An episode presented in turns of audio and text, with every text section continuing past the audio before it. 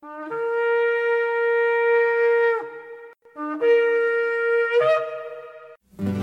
I've had enough of this world and its pleasures. I will arise and go forth to the house of my God. I will arise and go forth to the house of my Father. I will arise and go forth to the house of my God. House of my God.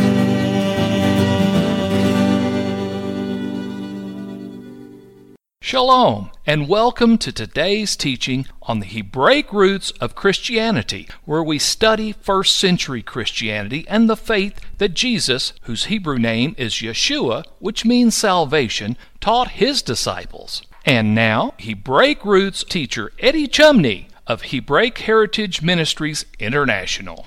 Shalom. I'm Eddie Chumney of Hebraic Heritage Ministries, and we welcome you to today's teaching on the subject, the spiritual application of Passover. This is part two of the series. Now, let's examine in greater detail what is said regarding the historical Egyptian Passover. In Exodus chapter twelve, verses three through six, it says these words, "Speak ye unto all the congregation of Israel, saying, In the tenth day of this month they shall take to them every man a lamb, according to the house of their fathers, a lamb for a house. And if the household be too little for the lamb, let him and his neighbor next unto his house take it, according to the number of souls. Every man according to his eating shall make your count for the lamb. Your lamb shall be without blemish, a male of the first year. You shall take Take it out from the sheep or from the goat, and ye shall keep it up until the fourteenth day of the same month, and the whole assembly of the congregation of Israel shall kill it in the evening." The blood of the lamb was put on the doorpost, Exodus chapter twelve, verse seven, "And they shall take of the blood and strike it on the two side posts and on the upper doorpost of the houses wherein they shall eat it." The lamb was to be eaten with unleavened bread and with bitter herbs. Exodus chapter twelve, verses eight and nine. "And they shall eat the flesh in that night, roast with fire, and unleavened bread, and with bitter herb. They shall eat it. Eat not of it raw, nor sodden at all with water, but roast with fire, his head with his legs, and with the pertinent thereof. The lamb was to be eaten with the staff in your hand. And thus you shall eat it, with your loins girded, your shoes on your feet, and your staff in your hand, and you shall eat it in haste. It is the Lord's Passover." In Exodus chapter twelve, verse thirteen, once again, "The blood of the lamb was put on the doorpost. And the blood shall be to you for a token upon your houses, wherein you are, and when I see the blood, I will pass over you, and the plague shall not be upon you to destroy you when I smite the land of Egypt." The Hebrew word for Passover is Pesach. And Pesach means to pass or to hover over. And there's two spiritual meanings of Pesach, passing or hovering over, as it relates to Yeshua the Messiah and our personal relationship with him. Number one, it represents passing over from death and sin, that's Egypt, to salvation, that is redemption in Yeshua the Messiah. Number two, it represents allowing by faith the blood of Yeshua to hover over our lives and to give us divine protection from the enemy. Passover is the beginning of month. Exodus chapter twelve, verse two. "This month shall be unto you the beginning of month. It shall be the first month of the year to you." Even as Passover is the beginning of month, repenting of our sins, which is leaving Egypt, and putting the blood of Yeshua upon our heart is the first step in our salvation in Messiah. Accepting Yeshua as Messiah is the beginning of our redeemed walk. Romans chapter six, verses one through four says, "What shall we say then? Shall we continue in sin?" What is sin? Transgressing the Torah. "When we sin, we're in bondage. And so when we're sin, we're in Egypt. Shall we remain in Egypt, that grace may abound? God forbid. How shall we that are dead to sin, if we're dead to sin, that means we leave Egypt. And how would we leave Egypt? With a staff in our hand. We're to do it quickly. How shall we live any longer therein? Know ye not that so many of us as were baptized into Yeshua HaMashiach was baptized into his death? How were we baptized into his death? We do it when we put the blood of the Lamb, his blood, upon our doorpost or upon our hearts. Therefore we are buried with him by baptism into death, that like as Messiah was raised up from the dead by the glory of the Father, even so we should walk in newness of life. And how do we walk? Walk is how we live our lives. What is the newness of life? Not serving sin, not following the ways of the world and the world system. What's the opposite of that? Being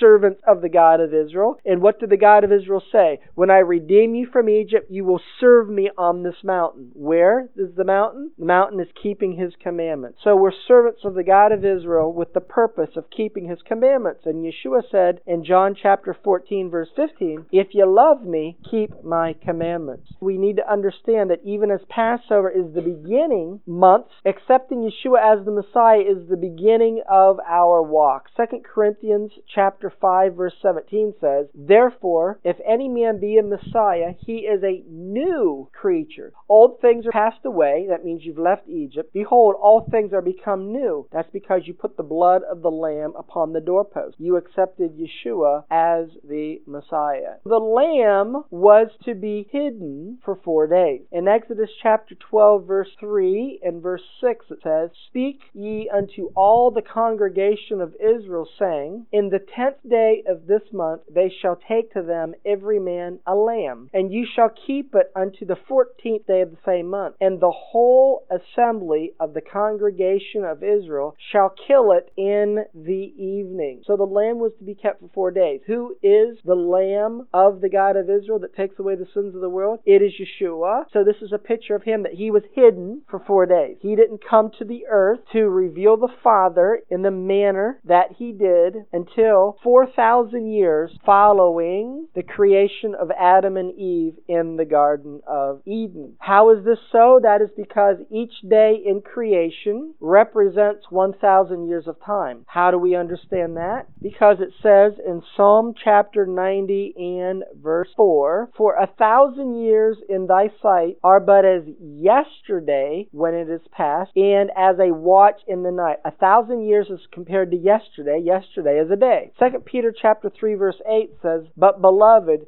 be not ignorant of this one thing, that one day is with the Lord as a thousand years, and a thousand years as one day. Each day in creation represented a thousand years of time. Yeshua then came four thousand years after the creation of Adam and Eve in the Garden of Eden. Now, you remember with that in mind, that's how we can understand in Acts chapter two. This is that which was spoken of by the prophet Joel in the last days. Now, wait a second. That event that happened in Acts chapter two happened two thousand years ago. How can that be called the last days? That's because there's seven days to time, and that event happened after the fourth day, and after you've made it to the fourth day, you are in the end of days. There's only three more days to go. So that event happened in the last days. Yeshua was examined four days to see if there was any blemishes in him, just like that lamb. In Matthew chapter twenty-one, verse one, and then verses nine through eleven, it says, and when they drew nigh unto Jerusalem, and were come to Bethpage,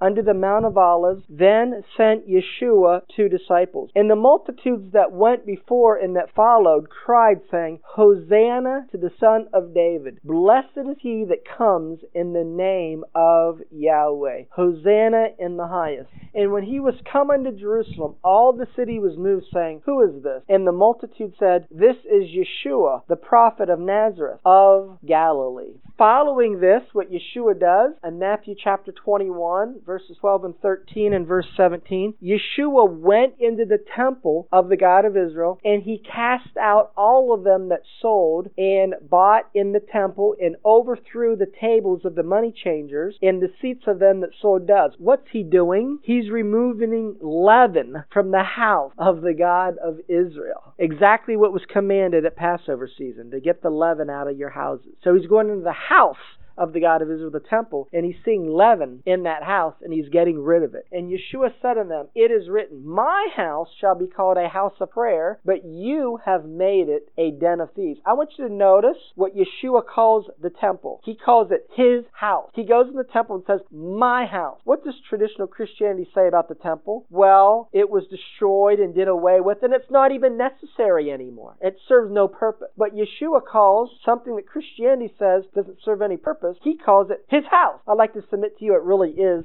his house, and he will rebuild that temple in three days. And we are at the beginning of the third day. Yeshua then left and went out of the city into Bethany, and he lodged there. Now in the morning, as he returned in the city, he hungered. And when he was come into the temple, the chief priests and the elders and the people came unto him as he was teaching and said, "By what authority do you do these things? And who gave you this authority?" What are they doing? They're questioning and they're examining the Lamb of the God of Israel, and they're saying, "Now let me see if there's any spot in you. Who gave you the authority to do what you're doing?" Then went the Pharisees and took counsel how they might entangle him in his talk. They're trying to find a blemish in him. "Tell us therefore," this is how they're trying to find the blemish, "what do you think? Is it lawful to give tribute to Caesar or not?" So Yeshua answers, but that same day in Matthew chapter twenty-two and verses twenty-three through twenty-eight, it is written, "That That same day came to him now the Sadducees,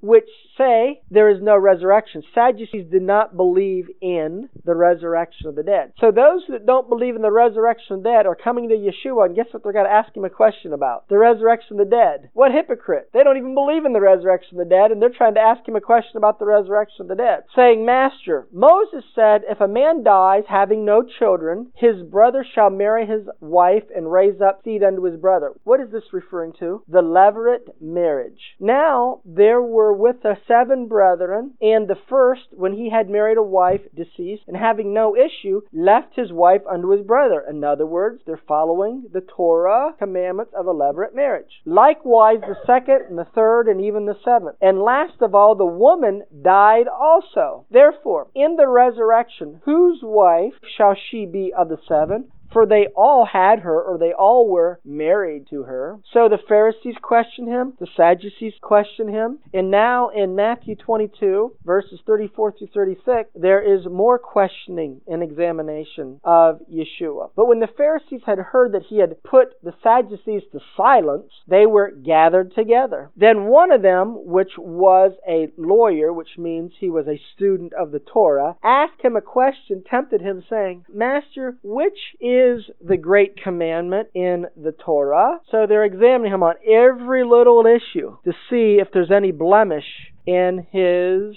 doctrine. It continues on then, following this incident, that Yeshua then gets examined by Pilate. "When the morning was come, all the chief priests and the elders of the people took counsel against Yeshua to put him to death. And when they had bound him, they led him away and delivered him to Pontius Pilate, the governor. And Yeshua stood before the governor, and the governor asked, 'Are you the king of the Jews?'" Now, what really is he being asked? What does it mean to be king of the Jews? Well, what is the expectation? That the Messiah is going to come and he's going to set up the kingdom of the God of Israel on the earth, the Messianic kingdom. So Pilate is asking, "Are you the Messiah that has got to come to set up this Messianic kingdom?" Yeshua said, "That's what you say." In other words, he said, "Yes, that's true." And when he was accused of the chief priests and the elders, now the chief priests and the elders are still examining him, he answered them nothing. Pilate then finds that Yeshua is without without blemish. In Matthew chapter twenty-seven and verse twenty-four it says, when Pilate saw that he could prevail nothing, but that rather a tumult was made, he took water and washed his hands before the multitude, saying, I am innocent of the blood of this just person. See ye to it. He examined him and couldn't find any blemish in him. Now Yeshua is examined by Herod. Then said Pilate to the chief priests and the people, I find no fault in him. This is Luke chapter twenty-three, verse four. Now continuing on in Luke chapter twenty-three, I'm reading from verses seven, nine, and eleven. And as soon as he knew that he belonged unto Herod's jurisdiction, he sent him to Herod, who himself also was at Jerusalem at that time. Then he questioned with him in many words, but he answered him nothing. And Herod, with his men of war, set him at naught and mocked him and arrayed him in a gorgeous robe and sent him again to Pilate. Yeshua is examined by Annas, the high priest. It says in Luke chapter three, verse two, Annas and Caiaphas were both high priests. And at that time, the word of the God of Israel came to John, the son of Zechariah, in the wilderness. Now we are in John chapter eighteen, verses twelve and thirteen, and verse twenty-four. It says, then the band and the captain and officers of the Jews took Yeshua and bound him and led him away to Annas first, for he was the father-in-law to Caiaphas, which was the high priest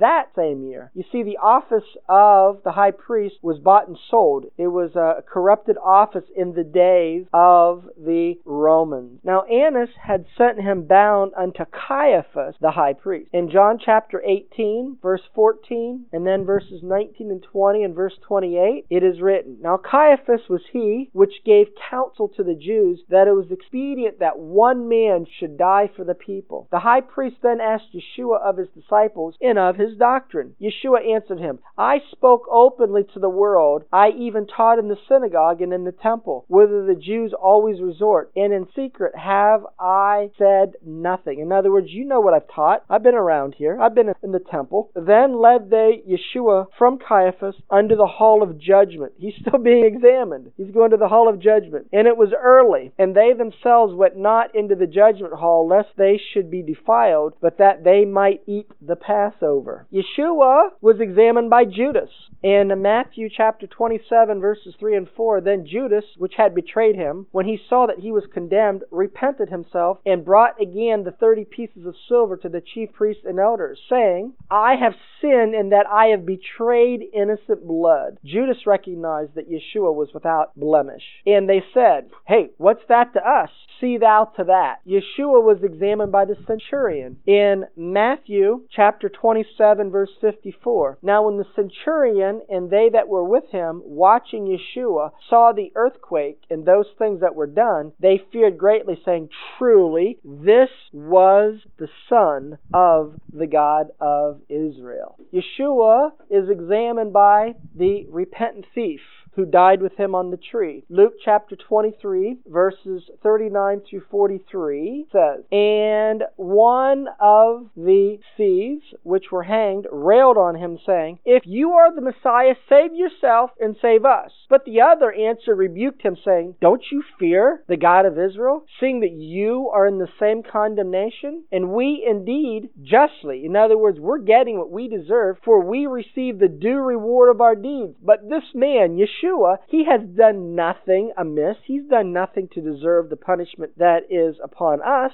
And so then he said to Yeshua, Lord, remember me when you come into your kingdom. And Yeshua said unto him, verily I say unto you, today you shall be with me in paradise. When we examine Yeshua, we likewise need to find him without blemish. In First Peter chapter one, verses eighteen and nineteen, it says, for as much as you know that you were not redeemed with corruptible things, as silver and gold, from your vain conversation received by the tradition of your fathers. What is the tradition of your fathers? It is the oral law. And so what it's saying is, you're not redeemed by the tradition of your fathers. You're not redeemed by following the oral law. But this is how you are redeemed. You're redeemed with the precious blood of Yeshua as a lamb without blemish and without spot. The Lamb of Yahweh is Yeshua. In Genesis chapter twenty-two, verse seven, it says, And Isaac spake unto Abraham his father, and said, My father. And he said, Here am I, my son. And he said, Behold, the fire and the wood, but where is the lamb for a burnt offering? Who is that lamb that became a burnt offering? It is Yeshua the Messiah. Isaiah chapter fifty-three, verse one and verse seven. Who has believed thy report, and to whom has the arm of the Lord been revealed? The word arm there in Hebrew is Zeroa. Zeroa is the Hebrew term for the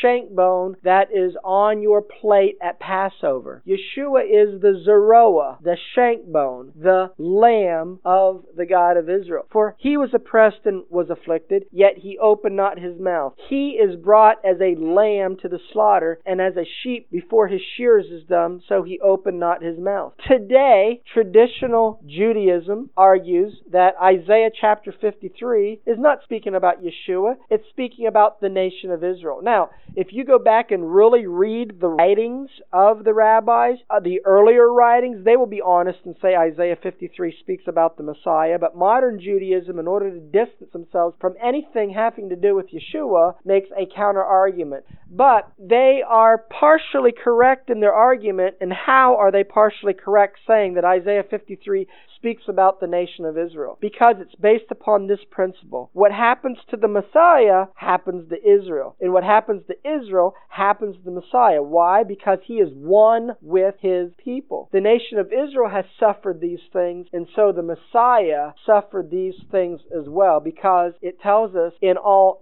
their affliction he was afflicted. And so John chapter one verse twenty-nine says, The next day John, seeing Yeshua coming unto him, said, Behold, the Lamb of God. Yeshua is the Lamb of God, who takes away the sin of the world. The lamb was of the first year. Exodus chapter twelve verse five. Your lamb shall be without blemish, a male of the first year. You shall take it from the sheep and the goat. The firstborn of both man and beast is to be set aside and given to the God of Israel. We can see this in Exodus chapter thirteen, verse two, and then verses eleven through thirteen, as it is written, Sanctify unto me all the firstborn, whatsoever opens the womb among the children of Israel, both of man and beast, it's mine. And it shall be, when the Lord shall bring you into the land of the Canaanites, as he sware unto you and to your fathers, and shall give it to you, that ye shall set apart unto the Lord all that open the matrix, and every firstling that comes of the beast, which you have, the males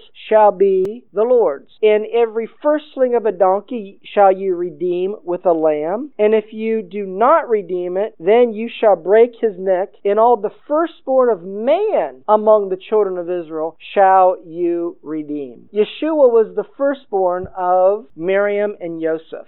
In Matthew chapter one, verse twenty and twenty-one, and then verses twenty-four and twenty-five, it is written, But while he thought on these things, behold, the angel of the Lord appeared to him in a dream, saying, Joseph, son of David, fear not to take unto you Mary your wife, for that which is conceived in her is of the Ruach HaKodesh, the Holy Spirit. And she shall bring forth a son, and you shall call his name Yeshua, for he will save his people from their sins. Then Joseph, being raised from sleep, did as the angel of the Lord had bidden him, and took unto him his wife, and knew her not till she had brought forth her firstborn son, and he called his name Yeshua. Yeshua is the firstborn of many brethren. Romans chapter eight verse twenty-nine, and then Colossians chapter one verse fifteen and eighteen. For whom he did foreknow, he also did predestine to be conformed to the image of his Son, that he might be the firstborn among many brethren, who is the image of the invisible Elohim, Elohim, the firstborn of every creature. And he is the head of the body, the congregation, who is the beginning, the firstborn from the dead, that in all things he might have the preeminence. Going back to Exodus chapter twelve, verse five, the lamb was a male. Well, that's going to conclude part two of the series on the subject, the spiritual application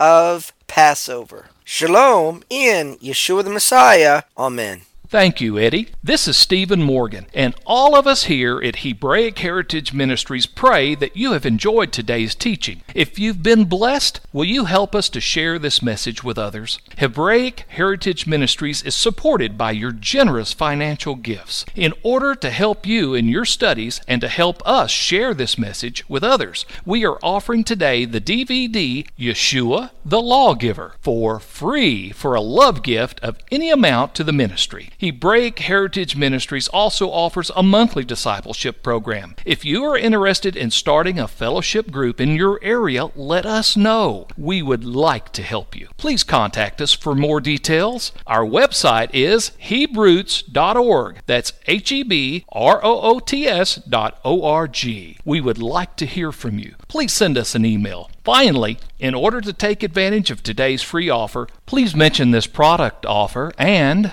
please mail your love gift to Hebraic Heritage Ministries, P O. Box eighty-one, Strasburg, that's S T R A S B U R G, Ohio, four four six eight zero. Until next time, may Yeshua richly bless you.